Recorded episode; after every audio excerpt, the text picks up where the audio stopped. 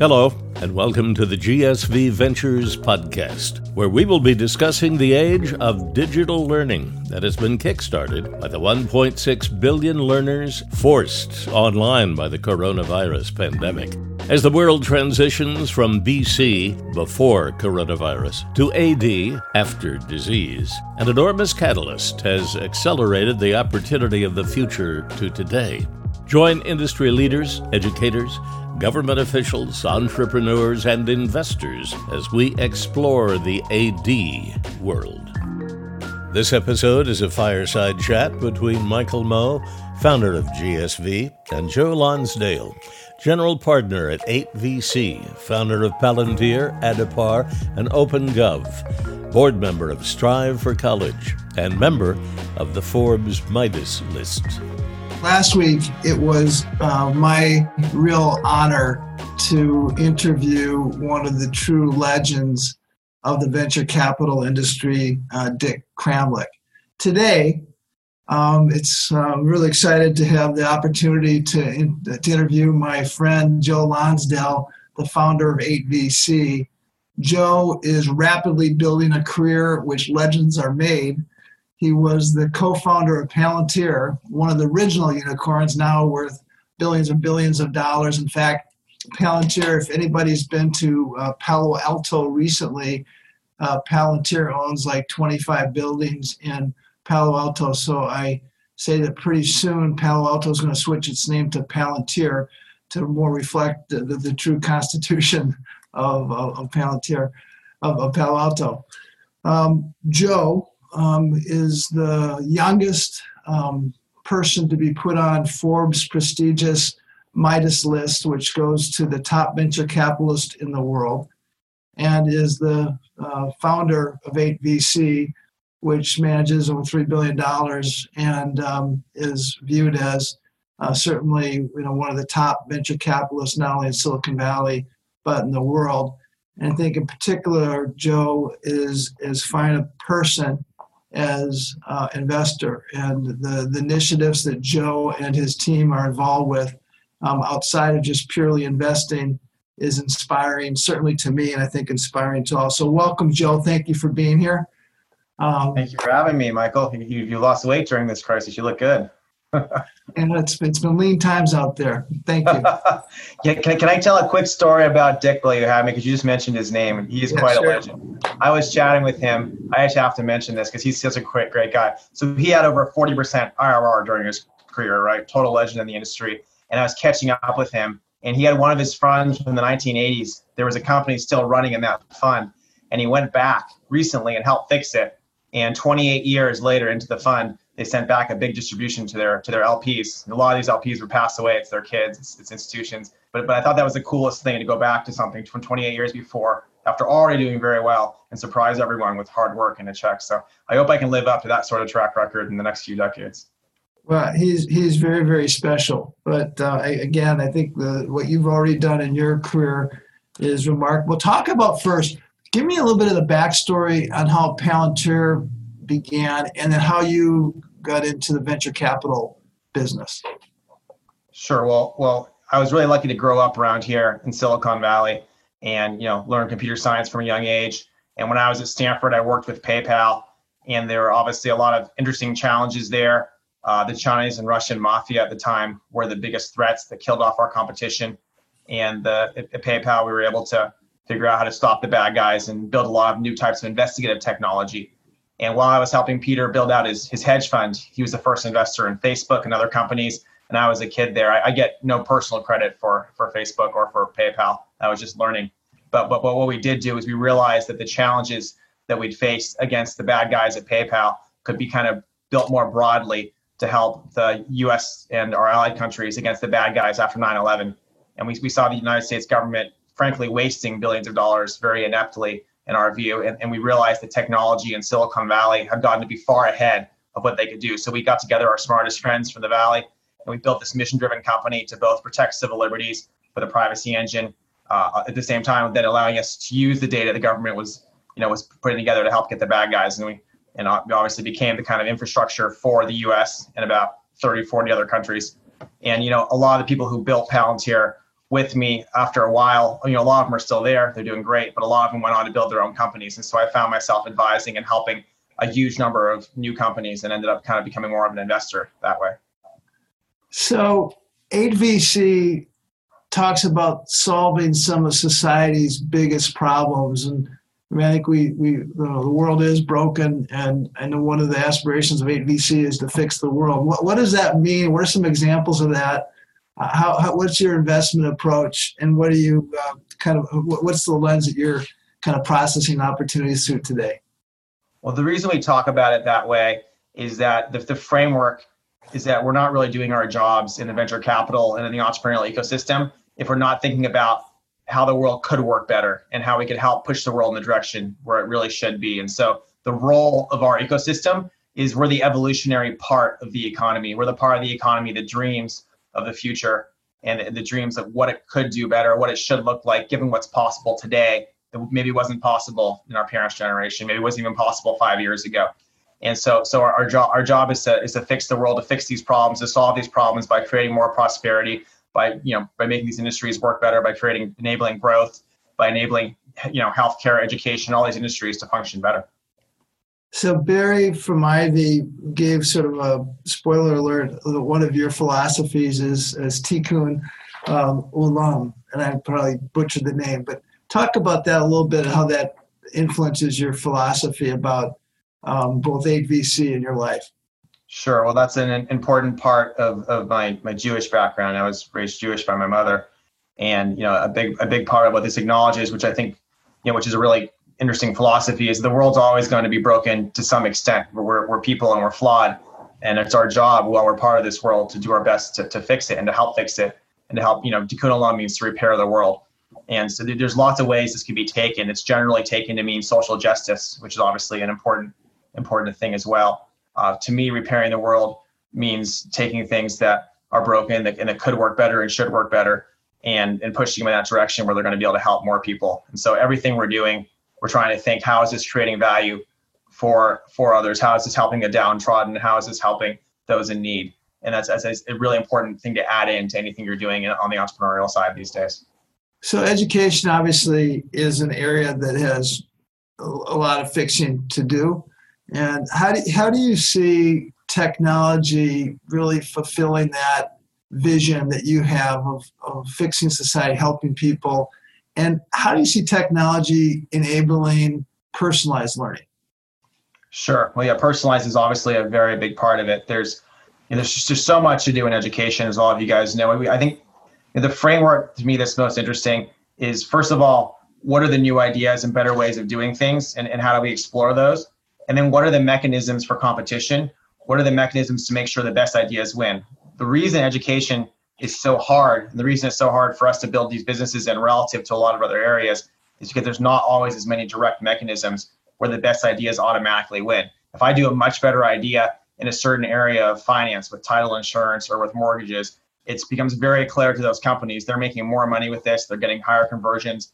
It's clearly the better way of doing things, and I very quickly win if I do a better, if I do something better in personalized learning, and I have, we have a lot of ideas there, as do you. The challenge right now is the mechanisms are not necessarily set up correctly. You might argue for decades about what's better, even if something's kind of obviously better to some people. You know, you know there's a lot of special interest. It's very, very complicated, and so you know, it, it's very clear. And, and we, we, this is a very big opportunity right now, just because we're all getting to do this stuff from home, and so it's, a, it's, a, it's an exciting disruption. As much as obviously it's, it's not a good pandemic and it's bad for our country, it's an exciting disruption because it's forcing us to explore more ideas, to try more things, to get more people comfortable with, with, with what's going on. And it's very obvious the technology can help to personalize, can help to work with the teacher to you know to make sure make sure some of these mechanisms work better. I've seen four or five really interesting ideas people are pushing even right now. But the the question all of us are going to have to answer is what are the mechanisms to make sure the best ideas are winning? And I think that's actually the bigger entrepreneurial question on the education side if you want to fix it. Talk about I mean one of the areas where you have kind of constantly been pushing with smart enterprises and smart platforms. I mean, how do you look at that? And, and have you seen anything interesting in the education field where you call it a, would call it a smart enterprise or at least a smart opportunity, smart smart smart enterprise opportunity platform? You know, what what, what kind of how do you think about that as it applies to education? Because obviously that's a thesis you applied in, in other sectors. No, of course. I think the, the analogies, of course, to healthcare on that are very interesting. How do you how do you get a platform in place that's solving enough problems that it's going to be adopted by the schools and it's going to be able to be used as a workflow platform for things they're doing anyway? That then that then that then allows you to live, deliver content in a personalized way, allows the student themselves to get to explore and, and to get to, to see what the student's interested in. Obviously, learning we all know only really works well when the student's interested in it, when they're passionate about it, when they're driving it themselves as much as possible. And so there's a lot of these platforms people are trying to put in right now that are the kind of content delivery platforms. And you know, I that's my bias on where this is going to come from. The people who own the content and are delivering it anyway should be the ones working with the teachers to give the teacher and student interactions that they record and to help let the student drive things forward, you know, through there and and so so there so so it's it's it's it's, I think we all know at this point like about what personalization should look like. We know what the main themes are, and and the, the big question is is how do you actually get in there to own the workflow? That's what Smart Enterprise is about: is owning valuable workflows that exist anyway, and then being able to use that data to build on top of it. And you, know, you see a you see a few interesting people pushing for this in the education space. I haven't. It's, it's very unclear to me what the winning platform is going to be. I'd be very curious what, what, what you think about that. But it's, it was still very early. But I, I, my bet would be on the content delivery ones if they can open it up and let the student express themselves through there. Yeah. Well, that'll be a fun conversation when we're able to visit your house again. I look forward to it.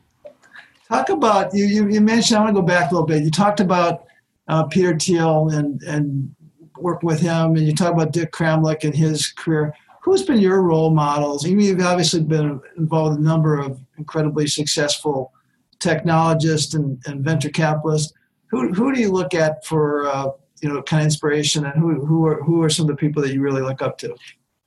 Well, these days it's it's it's interesting how our society works. We sort of reject heroes anymore, right? All of our heroes are flawed. So, I, I my my approach is that all of my heroes have flaws, as as I do, but you still have amazing things you can learn from people. And whether we're talking about Elon Musk or Peter Thiel or Alex Karp, uh, those are those are three people who, you know, who are all just extraordinarily, um, you know, impressive in certain areas and the best in the world in certain areas. And and in, in my life, I've had to learn both from the things people are really good at as well as from their mistakes. Uh, and you know those, those those three are amazing people. You know, and other mentors here, Scott Cook has been an extraordinary person to to watch. You know, yeah, there's a lot of people like him just have such high integrity and yet have also done really, really well and treated people around them really well. So for, for me, an important important point is how could you be the best in the world and how could you still take pleasure in the success of those around you? Really, for my father, I guess would be my main role model, and that teaching me with my little brothers is the way to be really successful is to truly care about the success of those around you. And when people see that that's real and that's something that is who you are, you're going to go a lot farther in life.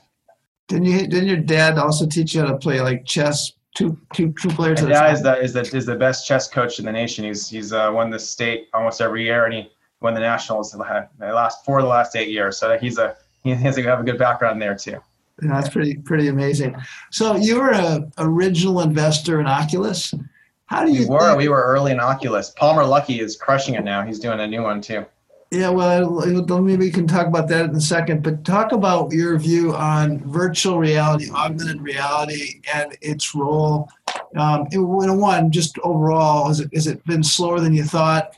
Um, where you think it's at today, but how do you how do you see it uh, playing its way into the education area? Definitely. Well, venture capital is a funny business. Uh, but that Oculus was one where Facebook, you could say, bailed us out in the sense that that uh, they paid a lot of money for something that was a win to us. It's not clear it's been a win economically yet. Uh, it, it, made a lot of sense why Facebook was doing it. For them, it was a risk aversion type thing. If if augmented reality and virtual reality live up to their promise in the next decade, then the whole world's going to be running through some of these things, and the big companies are going to need access to those you know to those ecosystems. And so it made sense to me why Facebook did that as a kind of risk averse move because Oculus had the very best talent, but we were very very slow compared to what a lot of us expected augmented reality is taking a lot longer to really work. It does seem pretty obvious that augmented reality, virtual reality, should be huge in education in the next five or ten years. You got we're getting the price down to the point where we're almost there. We're, we're getting some really, I mean, just imagine teaching history through these things. You're going to get kids a lot more into it. So I, am starting to see some early, really neat things. Uh, it's, it's, it's, it's definitely still feels like the, to really realize it's another decade away. Yeah, you talk about, you know, and back to you know, sort of the philosophy of, of 8VC and Joe Lonsdale. You talk about fixing things for society but you also, you know, 8VC's objective is to optimize returns. How do you how do you answer to that contrast? I mean, do you see that as a contrast or conflict, or or what, what, what what's your view on that? I want to be careful here to respect that there's people with different political backgrounds who all view markets very differently. For me, I've tried building nonprofits, and some have done some pretty big things in my life. But the biggest successes I've had have positive impact on the world is when I found a business model that worked. And what a business model means is people are willing to pay for it, and the resources you put in into what they're willing to pay, you're able to get a positive outcome where it naturally scales.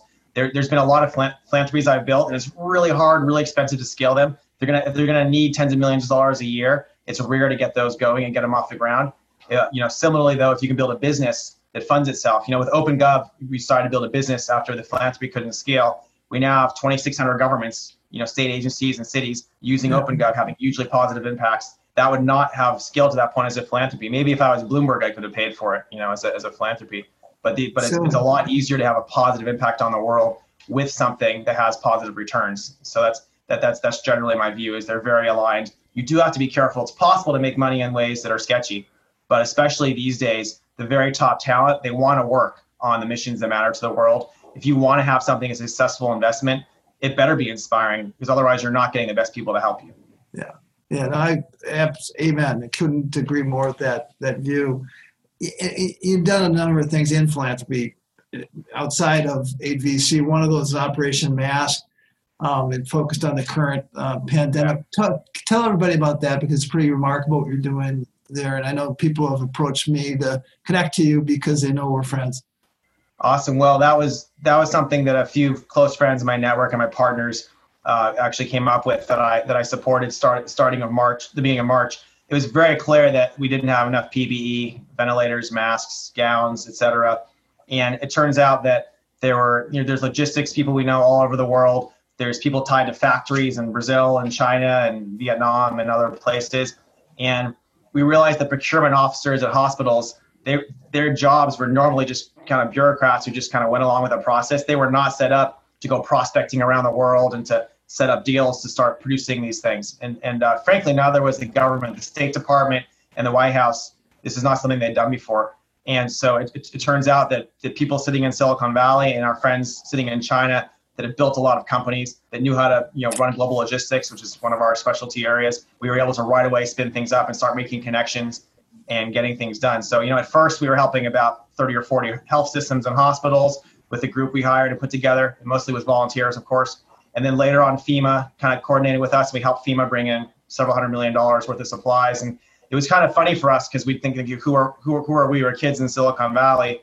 They're doing this. I guess I'm not a kid anymore, but we're young guys in Silicon Valley doing this. And it just, it just, there wasn't anyone in the nation tied to the right places that had the ability. So we just, we just put it together.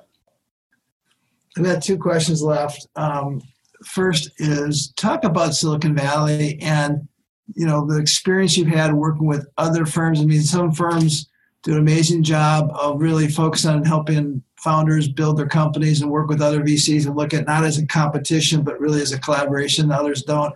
You mentioned, I know you're a fan of Andreessen Horowitz is an example of a firm you think that does things right. Why do you? What do you see there, and what do we? What would your hope be as you see an ecosystem could evolve to really accelerate innovation and entrepreneurship? Sure. Well, you know what's really great about Silicon Valley is the positive sum dynamics. I'm I'm doing a reference call for for Harvard right now with my you know in a couple days with my friend who built Atomic, which builds lots of companies, and my firm builds lots of companies. And, and the first instinct with a person you know I talked to you about this, and they said that's really weird. Are you guys big competitors? You both build lots of companies in Silicon Valley and, and actually you know you could think of it that way but really we're not really we cooperate a lot more than we compete because there's just lots of value being created and the more we can help each other the more we're going to both win and that's, that's the great thing about having a growing pie and, and a mindset of growth it's it's very dangerous for our country if we ever get to a point where we're going to put rules in place where we're going to say okay we don't want growth because that creates zero sum mindsets and that's that's how you get everyone competing everyone trying to take from each other. Silicon valley with Andreessen Horowitz is a great example. You know they, they act like good players in the ecosystem. They're doing their best to help uh, entrepreneurs to get back to them quickly to show respect to them. What you sometimes find the bad players oftentimes hedge funds don't know how our ecosystem works and they're very zero sum players and so sometimes they'll come in and they'll be very sketchy and they'll try to trick people and they'll try to do things for last minute when they realize they have strength, change lots of terms on people and, and to the point where they're damaging companies. And, and so, so you, you, you see the good firms here are much more looking about their reputation and how to build together for the next decade, not how to try to screw, screw somebody on a near term deal. Yeah. Joe, you got the last question. You've got two young daughters what do you hope? We have, we have a third coming in September too. Oh my gosh! Well, I guess I guess the yeah, I'm surrounded. shelter shelter in place has been good for the family. Um, talk about what. what do you hope for them in terms of the education that they can have versus maybe what you had, or what is what do you think they need to to thrive in the in the world that you know that we're entering? Well, you know, Athena's three and Aurelia's one and a half, and I already could tell they have very different personalities, very different interests. It's really important to me that whatever education system they're in, they're allowed to explore their interests. They should be the hero of their own journey, and they should get to say, "Here's what I'm interested in," and and they should be supported in exploring what they're interested in and what their passions are. You know, the we talked about chess earlier. Magnus Carlsen, when he, when he the great you know the greatest chess player in the world right now, when I asked him, "How do you study?" He says, "You know what I do? My teacher gives me, uh, you know, 80 hours a week worth of stuff and I choose the 40 hours that I'm most interested in and I spend 80 hours on that half of it. And, and, and I, that, that's a general rule to me that for education and for anything you do in life. You have to focus on the parts you're interested in. You have to focus on the parts you're passionate about. So I'm really, I'm really hopeful that my kids will have a system that, that lets them do that. Joe, phenomenal. I can't, I can't tell you how much I enjoyed our, our conversation here and how much I look forward to actually being able to see you in person. So I look, look forward to it too. I hope to see you soon. Thanks to the thank GSV you, thank community you so much for, for having me. No, guys, you're awesome. And, and, and GSV community, thank you so much for tuning in, zooming in. And we look forward to a, a great conversation in the future um, with, our, with our ongoing virtual summit series. Thanks, everybody. This fireside chat is brought to you by the 2020 ASU GSV Summit, September 29th through October 1st at the Manchester Grand Hyatt in San Diego, California. The ASU GSV Summit wishes to thank our sponsor partners, including Google Cloud, the Bill and Melinda Gates Foundation, and Pearson. Please visit ASUGSVSummit.com for more information.